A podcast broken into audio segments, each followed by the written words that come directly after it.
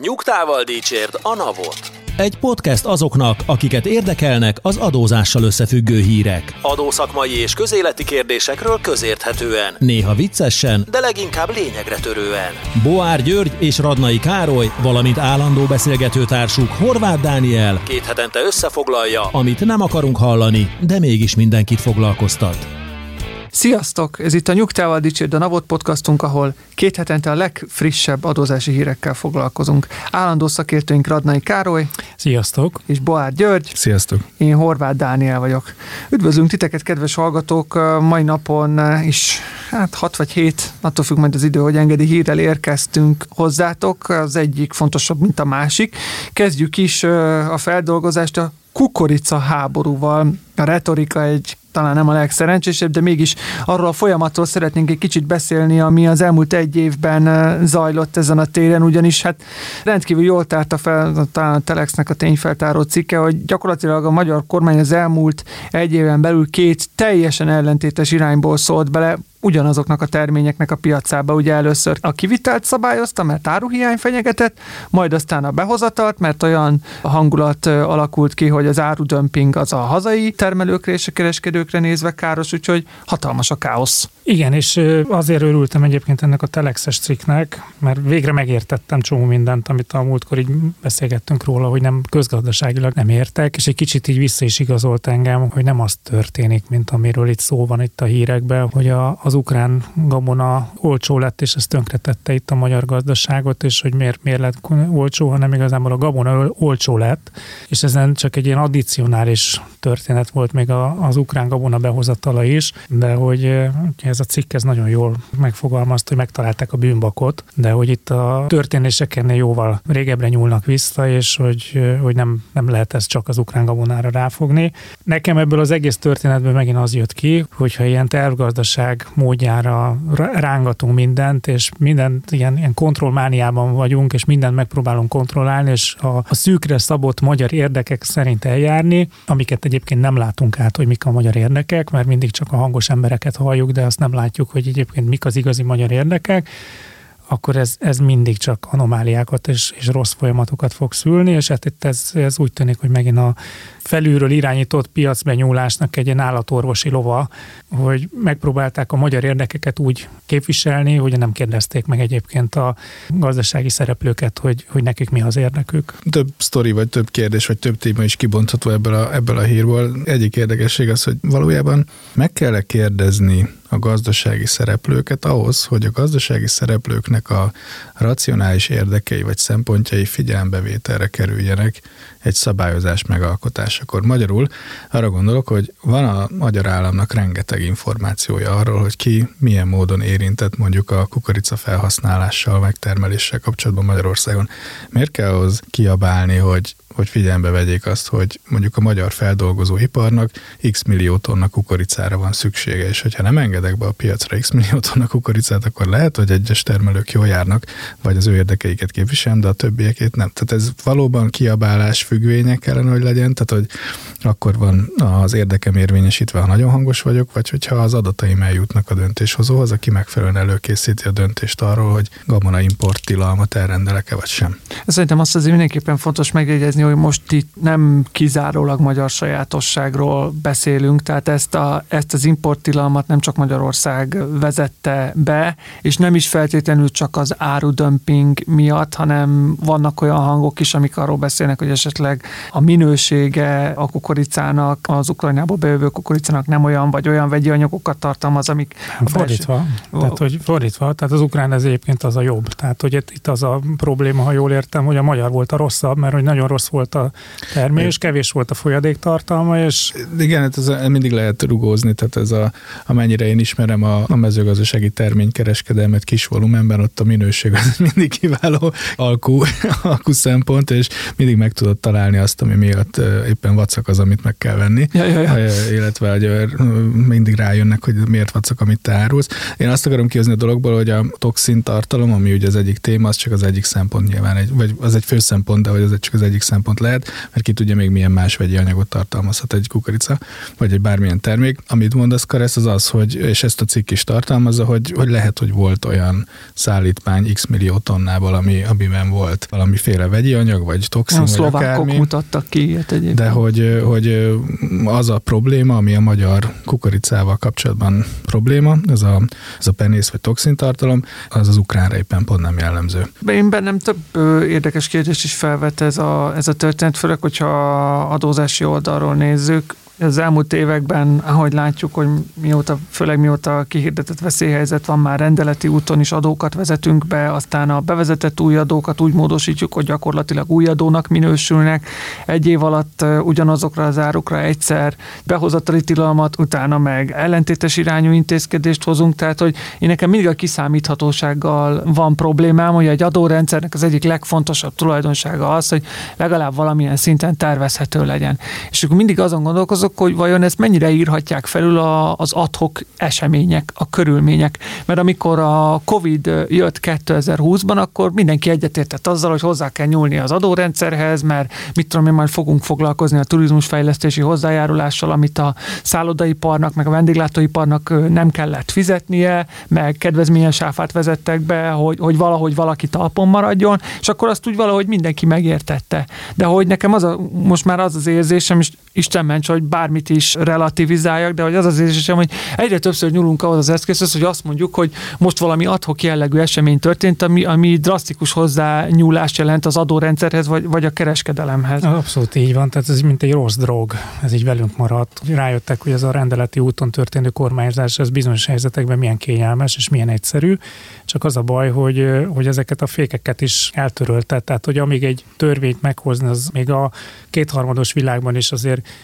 viszonylag hosszadalmasabb folyamat volt, és volt addig idő arra, hogy bizonyos dolgokat átgondoljanak, még egyszer, lehet, hogy ezek a dolgok addig már nem is lesznek relevánsak, addig itt egy rendeleti úton történő kormányzással egyik nap kitaláljuk, másik nap megjelenik a közlő, és harmadik nap kezdünk csak gondolkodni, hogy ja, ez lehet, hogy hülyeség volt. Tehát, hogy, hogy az előkészítő munka az annyira lerövidült, hogy, hogy tényleg ilyen adhok jellegű döntések születnek, és ez nem csak az adórendszerre, mint hanem látható, mint a mezőgazdaságra is, hogy egyszer kitaláljuk, hogy most nem engedjük ki a gabonát, aztán most meg nem engedjük be a gabonát. És ebben a hírben egyébként az is volt egy nagyon érdekes dolog, amiről beszélgettünk, hogy pontosan azt pedzegette a, a cikkíró is, hogy az, hogy mi az ukrán gabona, az baromira nem lesz látható, mert hogy le is írták, hogy Románia például nem vezetett be egy ilyen importtilalmat, hogy Romániába beviszik az ukrán búzát, majd átviszik Szlovákiába, majd ott lepapírozzák újra, és aztán bejön Magyarországra, és akkor vagy, vagy lehet, hogy ezt a kört már nem is kell megcsinálni, de hogy az a lényeg, hogy a magyar jogszabályok azok a magyar köztársaság területére vonatkoznak, az, hogy egyébként egy más Európai Uniós országban milyen módon lehet bevinni a, a gabonát, és ott az milyen dokumentációval látják el, és azt utána azt ö, olyan értékesítik tovább, ezt már nem tudja kontrollálni senki Magyarországról, és hogy innentől kezdve igazából teljesen hülyeség ilyen szabályokat hozni. Magát a terményt azt egyébként meg lehet drágítani, és itt is valószínűleg az volt, hogy egy, haszna, egy nagyon hangos kisebbség abban volt érdekelt, hogy, hogy menjen fel a gabona ára, mert ezt is leírta a cikk, hogy, hogy konkrétan spekuláltak. Tehát akkor, amikor egyébként baromi nagy kereslet volt rá, nem adták el a terményt, hanem vártak arra, hogy még magasabbra felmenjen az ár, csak aztán rosszul alakult a, nem arra ment az ár, amire szerették volna, és most szeretnék, hogy valamilyen művi módon visszanövelni. Tehát, hogy az látszódik a háttérből, hogy tényleg egy, egy olyan kisebbségnek a, az érdekeit próbálta képviselni a kormány, most vagy azért, mert benézte, és nem vette észre, hogy a többségnek nem az az érdeke, vagy, vagy egyszerűen nem is akart vele foglalkozni, a többségnek mi az érdeke, ami megint csak kiderült, hogy, hogy nemzetgazdaságilag össze, összességében nem jó. És most visszatérve ahhoz a gondolathoz, amit mondtál, és teljesen valid, hogy mennyire kell kikérni az ágazati szereplőknek a véleményét. Pont itt jön be, mert nekem pont, és tényleg ne haragudjatok, kedves taxisok, mert nem akartam, de, de pont az, az sejlik fel itt nekem, hogy amikor a taxisok katások maradtak, hogy miért? Mert egyébként semmiben nem különböznek, a, vagy nem, nem olyan speciális tevékenység, ami ezt külön indokolta volna. Ja, félreértés nem gondolom, hogy a, a, a jogalkotónak meg a kormányzatnak nem kell párbeszédet folytatni a, a mezőgazdasági szereplőkkel, mert kell. Tehát, hogy nem ezt mondom, hogy úgy kell döntést hozni, hogy nem kérdezzük meg az érintetteket erről, én csak azt mondom, hogy ha egy nagyon gyorsan hozok egy döntést, ami nyilvánvalóan egy irányba kedvez, akkor az érem másik oldalán lévőket, azokat, azokat miért nem veszem egyáltalán figyelembe. Én ezt a részét hiányom, tehát miért kell ahhoz üvölteni a túloldalról, hogy tudják, hogy, hogy mi is létezünk, vagy ők is léteznek. Egy másik érdekesség, és egy kicsit azért azt érzem, hogy vékony jégre táncoltunk itt a mezőgazdasággal kapcsolatban, hogy ez egy eleve eléggé speciális logikával meg szabályozási környezetben működő piac. Tehát önmagában ugye a, az európai agrárpolitika, meg a támogatási rendszer, meg a, meg a kvótarendszerek, stb., amik voltak korábban esetleg, vagy akár még most is léteznek, azok eléggé úgy engedik a szabad piaci működést, hogy azért mégiscsak van ott mögötte egy állami szabályozás és egy állami támogatás, meg egy, hát mondjuk így erősen a piacot szabályozó rendszer. Az a különbség szerintem a közös agrárpolitika és a mostani gyors kapkodó lépések között, hogy a közös agrárpolitika egy alkunak az eredménye, amit évekig készítünk elő, és aztán évekig hajtunk végre. Ezek az adhok lépések meg nagyon gyorsak és nagyon egyoldalúak és nagyon hát előkészítetlenek. Még egy gondolatot, csak magamnak egy kicsit ellentmondjak, hogy miért van szükség gyors lépésekre. Most az jutott eszembe, hogy itt beszélgetünk, hogy a, azért a, a Covid-ot említetted, mint, mint speciális helyzetnek, azért a, a, szerintem az asszály, és ráadásul tartós asszály, ez egy felfogató azért úgy, mint a, tehát egy mezőgazdaság termelőnek az asszály az olyan, mint a kocsmárosnak a Covid. Tehát, hogy azzal a különbsége, hogy másképp ég a pénze. Tehát... Abszolút, ezzel teljesen egyetértek, csak előtte mindig fölselik az a kép, amikor az egyik évben még mindenhol buzatábla volt, a másik évben meg mindenhol repce. És ezt én onnan vettem észre, hogy ültem a buszon vagy a vonaton, és mindenhol besárgult a domboldal. És aztán nagyon sokat kellett gondolkodnom rajta, míg rájöttem, hogy ez miért történt, hogy mert, a, mert az EU-s támogatások a repcére jobban jöttek. Tehát, hogy ez csak, ez csak azt akarom mondani, hogy ha asszály van, és nem tudok kukoricát termelni, a termőföld ott marad hogyha nem tudom gazdaságosan megoldani, akkor nem az a megoldás, hogy betiltom, hogy bejöjjön a kukorica, és akkor senkinek nem lesz kukoricája. Igaz, én se tudom eladni, mert nem tudom megtermelni. Tehát, hogy attól, hogy nem jön ide az ukrán kukorica, uh-huh. attól még itt asszály lesz. Mi nem fogunk tudni több kukoricát előállítani. Maximum igen, megtehetjük azt, hogy összességében nagyon drága lesz a kukorica. És az emberek nem fognak mostantól, hát azt nem hiszem, hogy sört nem fognak inni, de hogy nem tesznek a sörgyártók mondjuk kukoricát a sörbe. Mert nem, már olyan, mert, biztos, hogy baj. Mert, mert már olyan drága a kukorica. Uh-huh. De hogy attól még Magyarországon nem lesz több. Uh-huh. Ezért mondom, hogy vékony jég, mert hogy erre is lehet e, még egy csomó mindent reagálni, hogy, hogy de hogy a megtérülését annak, aki meg belevágott, annak meg tudom valamelyes biztosítani azzal, hogyha magasan tartom az árakat. Hát igen, de hogy meg a, de az se egy jó dolog, ami, ami Magyarországon van, hogy, hogy bármi van, akkor a, az időjárást okoljuk. Tehát ha asszály van, akkor az a baj, ha sok hát az igen. eső, akkor az a baj. Egy klasszikust idézve, Kofi Géza mondta, hogy a mezőgazdaságnak négy fő ellensége van, a tavasz, a nyár, az ősz és a tél. És ezt már 80-as években megfogalmazta, tehát hogy ilyen szempontból nem nagyon változunk, hogy hogy ez egy ilyen bűnbakkeresés. Tehát ilyen nagyon egyszerűen próbálják felfogni. Nem végzek mezőgazdasági tevékenységet, és nyilván nem látom át ennek az egész dolognak a, a vertikumát, de azért összességében azt lehet látni, hogy, hogy tudna maga Magyarországon sokkal versenyképesebb is lenne a mezőgazdaság, csak az sokkal bonyolultabb lenne. Tehát, hogy lehet üvegházakat építeni, lehet olyan megoldásokat választani, amivel mondjuk az öntözést az hatékonyabbá lehet tenni, csak ez ugye befektetést igényel, utána járást igényel. Hát sokkal egyszerűbb kiszórni a vetőmagot, aztán várni, hogy megnőjön, aztán, hogyha asszály volt, akkor megkérni támogatást a, az államtól, és akkor ez is egy megélhetési forma. Arról nem is beszélve, hogy, tehát, hogy ezek az intézkedések ideig, óráig. Ja, persze, de, hogy, de persze. hogy az, ami az asszályt okozza, az meg itt van és velünk is marad. Tehát, hogy ezekkel a piacszabályozó intézkedésekkel én attól tartok mindig, hogy nem egy, egy egyre lehetetlenebb állapotot tartunk. Ja, valószínűleg és ha ez így van, akkor azt egyre nehezebb lesz kiigazítani, és egyre több problémával jár. Szóval nekem mindig az a gondom vele, és még mindig visszakanyarodva az adórendszerhez, hogy annak fontos követelménye az, hogy tervezhető legyen. A legkisebb szereplőtől a legnagyobbig mert nem csak a gyárnak fontos, hogy a beruházását úgy tervezze, hogy ezzel az adózási környezettel találkozik, hanem igen a mezőgazdasági kistermelőnek is, akinek két hektárja van összesen, nagyon fontos, hogy tudja, hogy most akkor ő elkezd ö, szeptemberbe elveti, de hogy vajon majd milyen áron fogja tudni eladni, éppen árudömping lesz, vagy éppen áruhiány lesz. És ez függ attól, hogy hogyan szabályozza a jogalkotó. Mm. Úgyhogy nem Majd tudom. csinálunk egy külön kiadást. Én, én, én a magam részéről mindig tartózkodnék az ilyen adhok jellegű intézkedésektől, de azt is értem, hogy van olyan, hogy ezt nem lehet megtenni, hogy tartózkodjunk tőle, mert például a Covid egy ilyen helyzet ja. volt. De ha már itt tartunk az ilyen helyzeteknél, is szóba is került a turizmusfejlesztési hozzájárulás, a következő hírunk az pont ehhez kapcsolódik, ugyanis lejárt a moratórium, és méghozzá 2023. március 31-én, ami azt jelenti, hogy áprilistól újra kell ezt a turizmusfejlesztési hozzájárulást fizetni, hogy mégis mi ez. Ugye a kereskedelmi szolgáltatás, valamint az étkezőhelyi vendéglátásban az étel és a helyben készített nem alkohol tartalmú italforgalom után kell április 1-től megállapítani, bevallani és megfizetni a turizmusfejlesztési hozzájárulást. Gyakorlatilag, ha történetiségét tekintjük, akkor ez ugye kedvezményes áfakulcsú tevékenységekhez kapcsolódott teher, ami ezt az 5%-os, hát volt 18, majd aztán 5%-os áfakulcsú szolgáltatásoknak emelte meg lényegében az adóterhét 4% ponttal, és ugye ez volt az, amit a Covid alatt többször is elhalasztottak, moratóriumot vezettek be rá, úgy tűnik helyreállt a piac.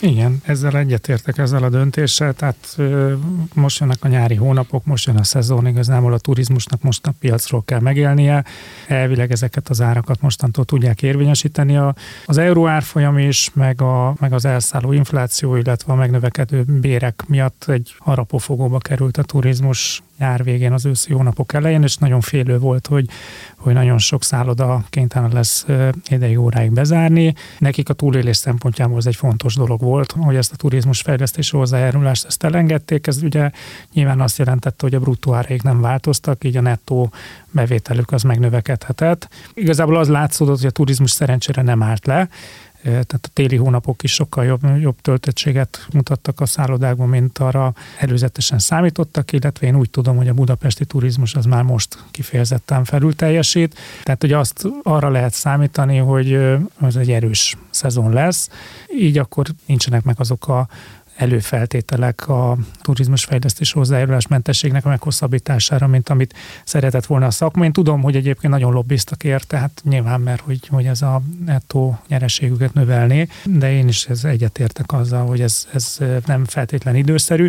Az egy kérdés lesz, hogy, hogy a külföldi, meg a belföldi turizmus, mármint hogy a, azok a lokációk, ahol el, elsősorban a külföldi turistákra építenek, azok hogy fognak muzsikálni, és azok a lokációk, ahol a belföldi turizmusra piacra építenek, azok hogy fognak működni, mert ugye azért az várható, hogy a, a kiskereskedelmi forgalom csökkenéséből azért lehet látni, hogy az embereknek kezd elfogyni a pénzük, tehát én arra számítok, hogy a belföldi turizmusnak azért nem lesz olyan szuper jó éve, a budapesti turizmusnak meg talán végre lesz végén egy jó éve, mert itt az elmúlt három év az meg ott elég rossz volt. Igen, nekem is az jutott eszembe az alapján, amit mondtál, hogy vajon ez, ez hozzá megint egy ilyen nemzetközi turizmus Budapest versus belföldi turizmus és vidék ellentétet, vagy, vagy ilyen kitettséget. Nem tudom, mennyire árasztuk be már azt, azt, hogy mennyibe kerül most vendéglátó helyre menni, akár most nem akarok specifikálni, tehát étteremben, szállodába menni, és hogy ez most ez a plusz 4 százalék, ez mit fog, mit fog eredményezni ezen. De ez végig egy kérdés Szerintem volt. Hozzá, kezdünk hozzászokni ehhez, ennek a negatív hozadékával is, hogy van, aki meg ahhoz, hogy hogy neki nem fér bele. Azt csak zárójelmet teszem hozzá, hogy ezzel is azért remek inflációt lehet gerjeszteni, mert amikor, lecső, amikor eltörölték, akkor senki nem csökkentett árat, most amikor bevezetik, mindenki meg fogja növelni Igen. 4%-kal, tehát hogy ezek azért jól, jól hozzá tudnak tenni Igen. az inflációhoz. Meg azért azt tegyük hozzá, vagy legalábbis én szeretném hozzátenni, hogy ezek eleve támogatott ágazatok. Tehát eleve csökkentett áfatartalmú szolgáltatásokról beszélünk, amik még ennek a 4%-nak az ellenére sem közelítik meg a 27%-os általános áfakulcsot. Tehát nem, nem arról beszélünk, hogy most írtelen a, az 5%-ból 27% lett, mert erre is lenne lehetőség, hanem arról beszélünk, hogy az 5%-ból 9 lett. Ami nyilván azért van, mert a jogalkotó úgy gondolja, hogy ezeket az ágazatokat támogatni kell, életben kell tartani, de hogy már igazából a COVID előtt is támogatott ágazatok voltak, így legalábbis a kedvezményes áfakulcs kapcsán. Minden esetre most a moratórium letelt, egyenlőre nincs szó arról, hogy újabb moratóriumot vezetnének be, tárgyalások valóban zajlottak ebbe a tekintetbe. Ha újra bevezetik, akkor arról természetesen be fogunk számolni. Hogy maradjunk itt az adó, adó-adóhatósági híreknél, Izer Norbert államtitkár úr tartott egy sajtótájékoztatót, ahol talán legérdekesebb fejlemény az volt, hogy azt mondta, hogy már most több mint félmillióan beadták az SZIA bevallásukat, vagy olyan formában, hogy egész egyszerűen elfogadták az ESZIA tervezetet, vagy úgy, hogy azt kiegészítették, majd utána benyújtották. Mindez annak apropóján érdekes, hogy ugye május 9-én vagyunk, az idei évben május 22-e a személyi jövedelemadó bevallásának a határideje, mivel a 20-a ugye munkaszüneti napra esik. Ehhez képest tekinti nagy sikernek az államtitkárról, hogy több mint félmillióan már az ESZA révén beadták a bevallásukat. Többször beszéltünk, hogy ez egy, egy tényleg egy informatikai bravúr, ez a kiajánlatadó bevallás, főleg az, hogy, hogy annyi fajta jövedelem van, annyi csatornán érkezik az adóhatósághoz adat, és ezt milyen szépen össze tudják gerebjézni, és tényleg, hogyha bárki megnézi a saját bevallását, akkor meglepődik, hogy ezek mennyire tűpontos levezetésű bevallások. A probléma akkor kezdődhet el, hogyha valakinek ebbe bele kell nyúlni, ez történetesen velem is megtörtént, beadtam a bevallásomat, úgyhogy ez egy, ez egy hatalmas sikerélmény volt nekem is a hétvégén, de hogy, hogy megint csak állampolgárként szembesülhettem azzal, hogy, hogy ez még adótanácsadóként is egy, egy bonyolult feladat, egy adóbevallással megbírkózni, és nem azért bonyolult, mert hogy ez egy olyan rettenetesen átláthatatlan, nehéz dolog lenne, hanem ez a Big nyelven megfogalmazott ide referálok, oda referálok, ha a 17-es pontot kitöltöttem, akkor a 81-es pontra is figyeljek majd oda, illetve hogy, hogy ha, tehát hogy, hogy ez a user experience az nem, nem volt jó. Egyszerre volt túlfizetésem, meg, meg adófizetési kötelezettségem, és hogy egy negyed órán keresztül szenvedtem azzal, hogy megpróbálom ezt a kettőt összevezetni, majd a végén aztán úgy voltam vele, hogy én, mint adótanácsadó, akkor tudom, hogy egyébként bemehet az egész úgy, ahogy van, aztán a fene, majd, majd az adóhatóság ezt szépen lefocizza az adófolyószámlák között, de hogy egy gomnyomással ezt el lehetne intézni, hogy szeretné összevezetni a túlfizetését a hátralékkal igen, ezt a nagy zöld gombot kell megnyomni, és akkor kész, mehet be. Tehát, hogy ilyen egyszerű dolgokra lehetne alkalmat keríteni egy ilyen bevonási tervezetnél. Nyilván aztán megküzdöttem vele, meg kicsit, de nekem is utána kellett ott ö, olvasnom, hogy akkor most, hogyha ide beírok egy valamit, akkor ez nem fog-e bekavarni valahol máshol ennek nem lenne szabad így működnie.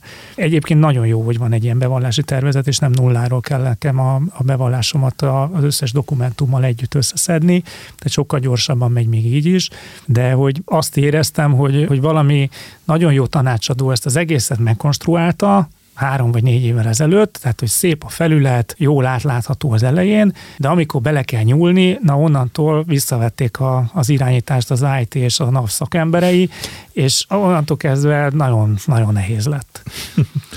Azok az ilyen first world problémák, tudod, hogy megkaphatnád papíron is ezt az egészet, Ez és ki lehetne úgy is tölteni. Így van, így van, és aláírhatnám minden oldalát, és kitöltetném az adószámot minden oldalon. A, a, a borítékot így végig kellene nyalnod ahhoz, le tudsz zárni. Igen, ez a soralátét bevallás, ez, igen, ez, ez igazából akkor tud működni, ha valaki ilyen pofon egyszerű élethelyzete van, hogy van egy munkaviszonya, abból egy munkabérjövedelme és egyéb semmi, és akkor a NAV az rendkívül jól vissza tudja vezetni a kifizetőtől származó adatszolgáltatással, meg a befizetett eszi előlegekkel, elvileg ennek egy kerek nullára kell kijönni. És De akkor nem szerintem abból a szempontból már zseniális ez a dolog, hogy most nem akarom kiteregetni a saját adóbevallásomat, de tudom én, legalább tíz különböző jövedelem csatorna van, mert hogy jogdíj, hogy ingatlanbérbeadás, hogy munkaviszonyos jövedelem, hogy tőkejövedelem, értékpapírszámla utáni levont adó, és a nem tudom, és hogy mindaddig, amíg, amíg magyar kifizetőkkel van dolgunk, addig még engem is meglep, hogy tényleg ott van minden a, az életbiztosítástól kezdve, a befektetési szolgáltató által közölt adatokig, mindenki, a kiadó vállalatnak a, az adatközlése, tehát hogy minden ott van,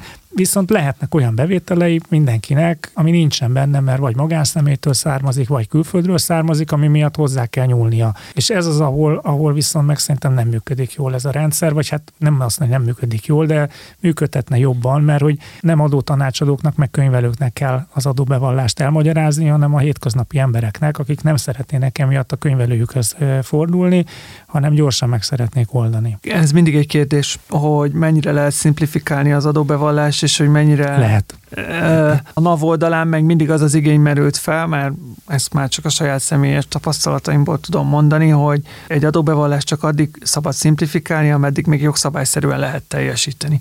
Tehát, hogyha, hogyha annyira szimplifikáljuk, hogy már gyakorlatilag összevonunk kategóriákat, vagy túl egyszerűvé tesszük, és ezáltal bár kitöltik, de javarészt helytelenül, akkor azzal megint egy problémát húzunk a, húzunk a nyakunkba, mert akkor a NAV oldalán telepítődik a probléma, hogy ő vagy nem tudja normálisan leellenőrizni, vagy vissza kell kommunikálni. Azoknak a hiba üzeneteknek az érthetőségéről már ne is beszéljünk, amit a NAV mondjuk kiküld egy SZIA bevallás után, hogy akkor kódszámokkal Jó, de látva. Hogy, igen, de hogy abszolút így van, meg hogy ezt érzem, hogy régen a bevallás azért volt olyan bonyolult, mert hogy nagyon sok kontrolladat volt, ami a igazából az adóbevallás ellenőreinek jelentett segítséget, amit hát nyilván ki kellett tölteni azért, hogy utána könnyebb legyen kontrolladatokat nézni, és utána ellenőrizni.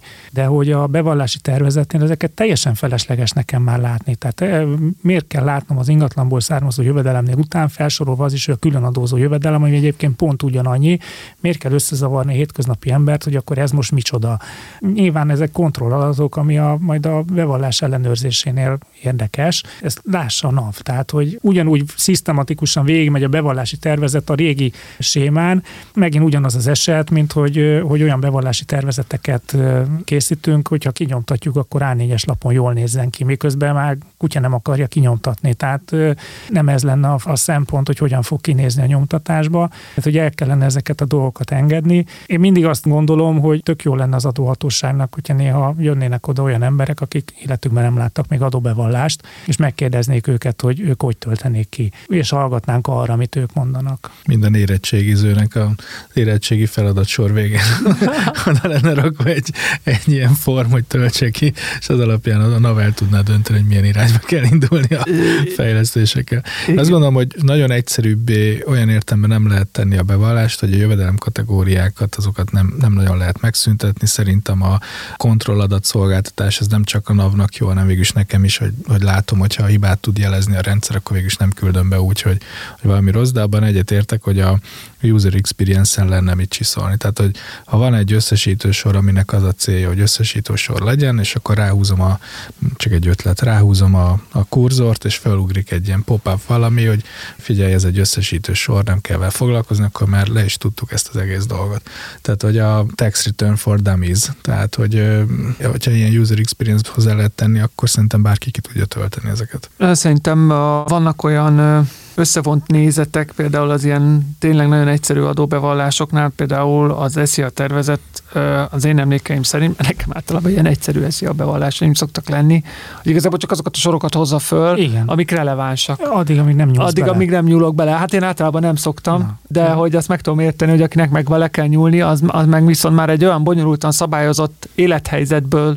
fakadó jövedelemmel találkozik, amit meg már lehet, hogy nem is ez az SZIA tervezet, vagy nem tud megfelelően, vagy nem tud sokkal egyszerűbben kezelni, és ezáltal összességében nem válik egyszerűbbé ez az egész, mint hogyha tényleg kockás papíron. Nem, ez, ez nem igaz, tehát sokkal egyszerűbb, tehát hogy, hogy essünk át a ló túloldalára, tehát hogy nyilván a KK-n a csomót keresem, mert hogy, hogy tök jó, hogy van ez a, ez a megoldás, tehát hogy ez még annál is sokkal egyszerűbb, mint amikor a munkáltató készíthette el a bevallást, és akkor ugye a munkáltató, hogyha volt a különböző jövedelmény, akkor a munkáltató visszadobhatta neked, hogy ja, akkor bocs, akkor ezt te csinálod. Tehát, hogy ez, ez egy szuper dolog, hogy az adóhatóság megcsinálja az alapot, csak ez egy konstruktív kritika volt, hogy mindig lehet javítani a rendszeren. Csak még túl friss az élmény. Igen. Jó, hogyha már rendszerről beszélünk, és az adórendszerről, akkor hát talán már több adásban is foglalkoztunk azokkal az ígéretekkel, amiket az adórendszer alakítása és fejlesztése kapcsán a magyar kormány tett az Európai Bizottságnak, akkor, amikor különböző hitelfelvételi, illetve a támogatások felvételével kapcsolatos tárgyalások zajlottak. Erre emlékeztet a HVG legfrissebb cikke, ami arról szól, hogy jövőre ugyan kivezetheti a különadókat a kormány, de kérdés, hogy honnan pótolják a kieső összeget, hogy miért vezetnék ki a különadó jellegen túl, az éppen ebből az ígéretből fakad, ugyanis a magyar kormány ugye 2022-ben még azt ígérte ebben a dokumentumban, hogy többek között úgy fogja fejleszteni az adórendszert, hogy azt egyszerűsíteni fogja, és többek között ez abban fog megnyilvánulni, hogy az extra profit adókat ki fogja vezetni. Kérdés az, hogyha ez megtörténik, megtörténik, akkor az az nagyjából 800-900 milliárd forintos bevétel, amit jelenleg ezektől az extra profit adóktól a 2022-23-as évben remélnek, az vajon honnan fog, honnan fog bepótolódni? Igen, szerintem inkább ez egy költségvetési, meg költségvetési egyensúlyi kérdés, hogy, hogy hogyan tudunk egy ilyen ígéretet teljesíteni, hogyha 900 milliárd forintot kell még találni valahonnan úgy, hogy ezek a jogcímek hiányoznak a rendszerből. 28 os áfa. Igen, egyébként, tehát, hogy csak azzal ugye az a probléma, hogy az egy magánszemélyek által közvetlenül érezhető adóemelés, amit ugye nem, nem annyira kedvelünk. Szóval, hogy szerintem azért faramúci vagy nehéz a helyzet, mert hogy, hogy én most így hirtelen első gondolatra azt mondanám, hogy ki lehet ezeket könnyen vezetni, hogyha ha a meglévőket megemeljük, vagy hozzáteszünk az adóalapba. Megint csak visszanyúlhatunk itt a korábbi beszélgetéseinkre, hogy a magyar adóbevételek 90%-át 7 vagy 8 adó nem adja, miközben van 50 valahány adónemünk. Tehát nagyon jól látható, hogy azon a 7 vagy 8-on kellene állítani, vagy nem, nem mondom, hogy kellene, csak hogy az, azon lehet állítani, és akkor rengeteg más meg ki lehet vezetni, és ezzel nagyban egyszerűsítik az adórendszer úgy egészében, mert attól, hogy 9 vagy 10 százalék a társasági adó, attól az adórendszer nem bonyolultabb, persze senki nem akarna több adót fizetni társasági adóban, de, de hogy összességében lehet, hogy még azt megkockáztatom, hogy lehet, hogy nemzetgazdaságilag is előnyösebb lenne, hogyha egy ilyen egyszerűsítéssel élnénk, de hát nyilván, hogyha ha meg ezt egy politikai célnak tekintjük, hogy bizonyos ágazatokat látványosan megadóztatunk, mert hogy mutatni akarjuk, hogy bizony figyelünk, akkor ez ellenmond, de, de minden esetre valamit kell csinálniuk, mert hogy a helyreállítási pénzekhez nagyon hozzá szeretnének férni, az EU meg azt várja, hogy akkor az adórendszeren egyszerűsítsenek, úgyhogy sose gondoltam volna, hogy az adórendszer egyszerűsítését is a bizottságtól várhatjuk. Egyébként egy adóemelés, mert ugye benne van a csőben, a globális minimumadó bevezetésének a, a magyarországi hatása az már az már itt van a mondjuk így a várható adóemelések listáján, de hát ugye ez meg egy nagyon szűk kört fog érinteni. Nem hiszem, hogy 800-900 milliárd extra bevételt jelentene. Hát ez. meg, hogyha azt sikerült teljes körben itt tartani. Most attól, hogy mondjuk a belföldi kiegészítő adót bevezetjük, az nem biztos, hogy azt fogja jelenteni, hogy akkor minden adót itt tudunk tartani, vagy azért, mert jogértelmezési kérdés lesz a különböző országok adóhatóságai között, vagy azért, mert lesz olyan, aki azt mondja, hogy hát ha itt is ugyanannyit kéne fizetnem, akkor miért tartsam fent a magyarországi telephelyemet, elviszem máshová. Szóval, hogy abból mennyit lehet majd itthon tartani, az is egy érdekes kérdés. Másrészt az is egy, hogy azt meg úgy kommunikálta a globális minimumadót a magyar kormány, hogy igazából nem jelent adóemelést, főleg az iparüzési adóbeszámíthatósága miatt, hozzáteszem mai napig kérdéses.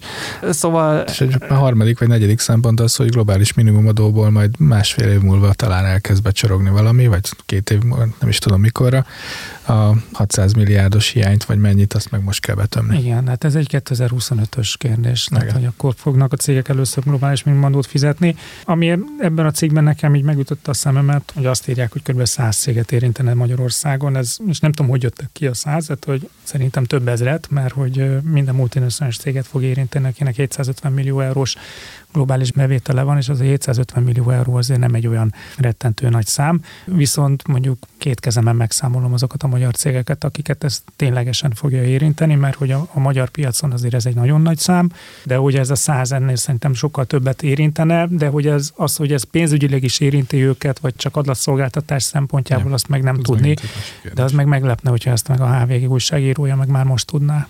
Főleg úgy, hogy még nincsenek is meg a szabályok hozzá.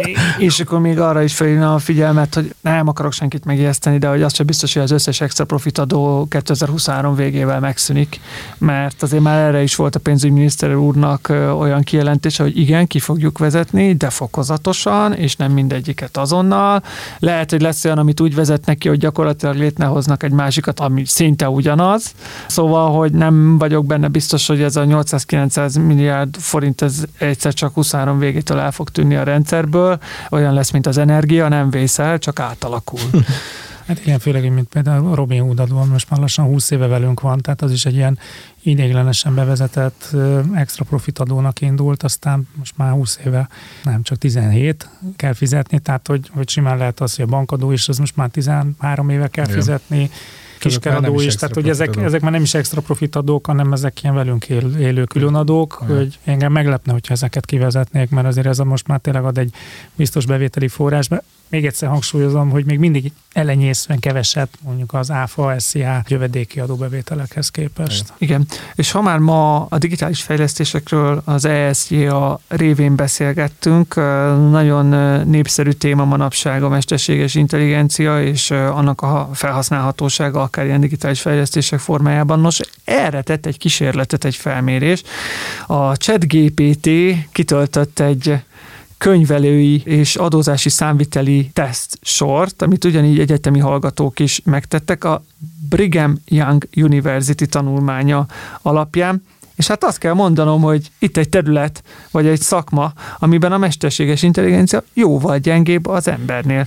Ugyanis a ChatGPT 47,4%-os eredményt ért el, míg a hallgatók átlaga 76,7% volt. Igen, mert a chat GPT, és akkor ezt most a chat GPT-nek fogom ejteni, nem úgy működik, mint egy adótanácsadó. Az adótanácsadó vagy a könyvelő az mit csinál? Az jó esetben hozzányúl a jogszabályokhoz, és olyan forrásokat keres, amit tudja, hogy megbízható. A chat GPT az meg nem ilyen, az meg úgy elolvas mindent, és az internet az meg teli van hülyeséggel.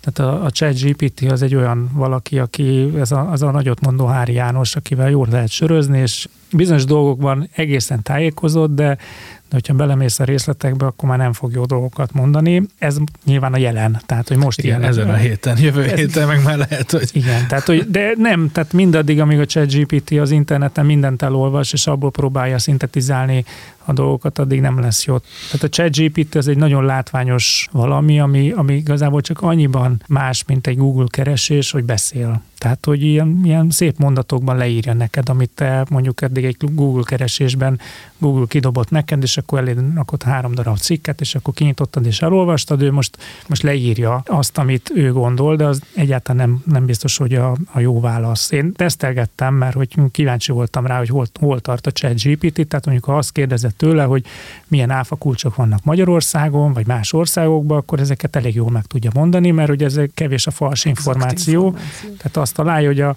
így felelhető információ 95%-a azt mondja, hogy, tehát akkor igen.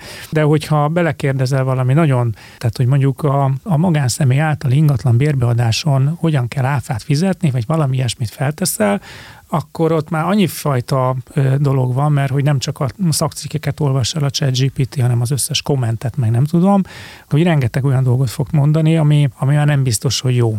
És minél jobban belemész a részletekbe, annál valószínűbb, hogy ugye ezeket már az interneten se le lehet fel, tehát ugye ez tényleg bele kell bújni a szakcikkekbe, már szakértőnek, és, és el kell olvasni a jogszabályt, ugye, és a jogszabályt azt meg nem olvas el a chat GPT. Tehát én azt gondolom, hogy akkor lesz például a mi szakmámban nagy fordulat, hogyha jogszabályokat fogja tudni olvasni és értelmezni a mesterséges intelligencia, és akkor mi adótanácsadók is máshogy fogunk dolgozni, mert nem azt fogjuk mondani, hogy mi olvassuk el a, a jogszabályokat, hanem elolvastatjuk a jogszabályokat majd, és tudjuk, hogy milyen jogszabályokat kell elolvasni, és milyen információkat keresünk belőle, és majd így fogják megváltoztatni a szakmánkat, de azt, azt még nagyon messzinek, nem mondom, hogy sose fog eljönni, de azt nagyon messzinek érzem még, hogy a mesterséges intelligencia megkérdezzük, és akkor ki fogja köpni a jó választ. Én érzek ebben a cikkben, hogy hát igen, ugye a, vizsgázóknak az átlaga 76,7 volt, és a béna chat GPT-nek csak 47,4 egy ilyen, nem is tudom, újongást azon, hogy, hogy na persze az a, az a robot, aki két hete létezik, az még, vagy hát oké, mondjuk öt éve létezik, az, az gyengébben teljesített, mint azok, akik ebbe az iskolába járnak x éve, és készültek erre a vizsgára. Én szerintem ez, ez pont fordítva érdekes, hogy már 47,4%-os tudott írni úgy azzal a módszertannal, feltételezve, hogy azzal a módszerrel tarnal dolgozott, amit te mondasz, majdnem átment, tehát hogy majdnem 50%-os tudott Hát jó, írni. csak tudod, azért adó tanácsadásban a kicsi hibából elég nagy baj tud lenni. Ö, tehát, hogyha ott a, ezt értem. Nem, nem a 100%-hoz közelíted a válaszadásnak a pontosságát. Na jó, csak hát akkor... a tanulóknak az átlaga is 76,7, gondolom, hogy azért a többség átment. Tehát, hogy... jó, hát, hát igen, a tanuló a... az még nem adó tanácsadó, igen. Tehát, hogy az még, az még nem él meg a én, piacon, de... Én nem azt mondtam, na, na félreértetek, én nem azt mondtam, hogy, hogy, hogy ez egy tökéletes válasz, amit adott, hanem az, hogy ez egy nagyon dinamikus fejlődés lesz, amire lehet számítani, és most azt mondani, na, nem kell ezzel foglalkozni, mert akkor a béna, hogy még csak 47,4%-ot tudott elérni, az egy rossz attitűd. És ebben a cikkben azt érzem, hogy na jó, hát oké, okay, itt van ez a kis bénácska valami, de hogy pff, a leggyengébb tanulónk is 50 Én ezzel teljesen egyetértek, egy, egy, egy hasonlatot hadd hozzak, amióta az EAFA rendszert fejlesztik, meg amióta a NAV-nak az adatállománya már petabájtokban mérhető, jellemzően fölmerül az a kérdés, hogy hát akkor mi szükség van adóellenőrökre. Mert hogy gyakorlatilag már minden, minden nemű anomáliát ki tud szűrni a gépi elemzés, és hogy uh-huh. kidob, egész egyszerűen kidobja a nem jogszabályszerű állapotokat.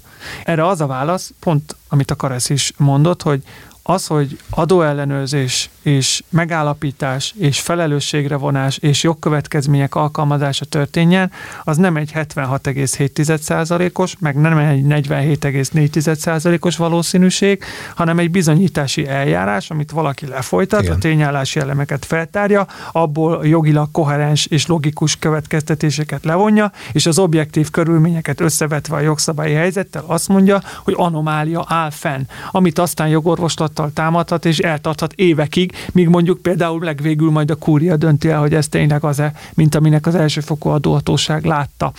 Annyira bonyolult a mhm. kérdés, mm. és az egészen egyszerű felvetésektől is nagyon hamar annyira bonyolult szisztémáig vagy kérdésfelvetésig jut el, hogy én ebben, ebben látom azt, hogy még nagyon sokáig szükség van az emberi közreműködésre. Szerintem, szerintem nem az az érdekes, hogy szükség lesz emberi közműködésre. Az is persze az is érdekes, hogy megszűnik a, mondjuk egy tanácsadói munka, vagy egy könyvelői munka, vagy egy ügyvédi munka a mesterséges intelligenciától. Ez az ultimate question nyilván, ez a legvégső kérdés, de hogy amit ez a 47,4% szerintem sugal, az az, hogy most el kéne kezdenünk foglalkozni azzal, hogy hogy fogunk oktatni, meg hogy fogunk majd dolgozni pár éven belül, mert hogy erre tudni kell reagálni. Mert hogy aki nem fogja tudni ezt gyorsan implementálni, meg megtanulni, az versenyhátrányba fog kerülni. Abszolút. Plusz az előnyeit ennek az egész rendszernek nem fogja tudni kihasználni. Tehát azt, fog, azt mondani, hogy most nem kell ezzel foglalkozni, mert milyen bénácska, azt szerintem nem a jó konklúzió, hanem az a jó konklúzió, hogy ez most már ott tart, hogy most már tényleg érdemes vele foglalkozni, mert be fog épülni a munkavégzésünkbe, és hozzá kell tudnunk szokni ahhoz, Abszolút, hogy, hogy, hogy lebont majd olyan korlátokat, amik eddig nem voltak. Csak hogyha ha belegondolsz, hogy a 90-es években, amikor elkezdtem adótanácsadóként dolgozni, akkor jelent meg igazából a számítógép a napi használatban, és jelentek meg azok a szoftverek, amivel ilyen kulszavasan tudták mhm. keresni. Mm. Én pont azon a határon voltam, amikor nekünk ilyen nagy ilyen kódexeink voltak, amiket ott lehetett lapozgatni, és akkor utána lehetett már ilyen kulcsszóra is keresni, és akkor rájöttünk, hogy mennyi időnket megspórolja az, hogy kulcsszóra keresel, és akkor ilyen célirányosan mm. belelősz a, a dologba. És ugye ennek a hátrányára is rájöttünk, hogy amikor te még ott lapozgattál, és, és kerestél valamit, akkor csomó minden más is rátaláltál, amire egyébként a kulszavasan keresel, akkor már nem találsz rá. Mm. Lehet, hogy jobb adó tanácsadó voltál akkor, amikor a kódexeket lapozgattad, viszont lassan voltál. De hogy ez egy természetes folyamat, ez nem, nem tudsz mit csinálni. Tehát, hogy egyre gyorsabbnak kell lenni, nyilván akkor megpróbálsz olyan módszereket kidolgozni, hogy akkor a, a tudás máshogy építs fel. És a ChatGPT is egy ilyen változás szerintem, hogy még hatékonyabbá válik a, hmm. az adó tanácsadás a, a ChatGPT-vel, de nem úgy, hogy a ChatGPT fogja adni a, a tanácsot, hanem az adó tanácsadónak fog segíteni, hogy a, a minél komplexebb megoldásokra rátaláljon. Tehát kicsit olyan az analógia, mint az önvezető autó, hogy az önvezető autó azért nem fog tudni szerintem, hát lehet, hogy egyszer majd bevezetik, de nagyon sokáig működni. Nem azért, mert a technológia nincs ott, a technológiának is persze valószínűleg már sokkal kevesebb balesetet okozna az önvezető autó, mint a, az ember, viszont nincsen, aki felelősséget vállaljon. És itt is ugyanez van, hogy kell az a, az, a, az, a, az, az ember, aki ezt utána szintetizálja, és azt mondja, hogy oké, ennek van értelme, és felelősséget vállalok azért, amit mondjuk a ChatGPT segítségével találtam. Még hogyha te most rákeresel akkor a ChatGPT-re, és kérdezett tőle valamit, akkor nem fogod tudni beperelni mm. se a, a fejlesztőjét, se, se az internet szolgáltatódat, mert, mert a saját fejed után mentél. És hogy szerintem ez az, ami itt egy ilyen veszélyes üzemnél, mint az adótanácsadásnál, ez az, ami a mesterséges intelligenciának nagyon sokáig átat fog szabni, mert kell az az ember, akit te tudsz fogni, hogyha probléma van. Ezzel egyetértek, én csak inkább arra gondolok, hogy ha egy ChatGPT, vagy egy, na mindegy, egy mesterséges intelligencia el tud végezni neked egy komplex kutatást, amiből te a nem tudom, 20-30 éves tapasztalatod alapján tudsz konkludálni, akkor az a kérdés, hogy ezzel a 20-30 év vel, amit te beletettél, mit kezdjünk majd olyan értelemben, hogy te most tudod használni a mesterséges intelligenciát és tudsz konkludálni, de aki még csak idén kezdené az adótanácsadást, az mit fog tudni csinálni? Semmit. Tehát, hogy, hogy akkor az oktatásunk az rendben van ehhez, hogy azok a modellek, ahogy működnek a cégek, a tanácsadó cégek, ügyvédirodák, azok, azok hogyan fognak tudni erre reagálni. Szerintem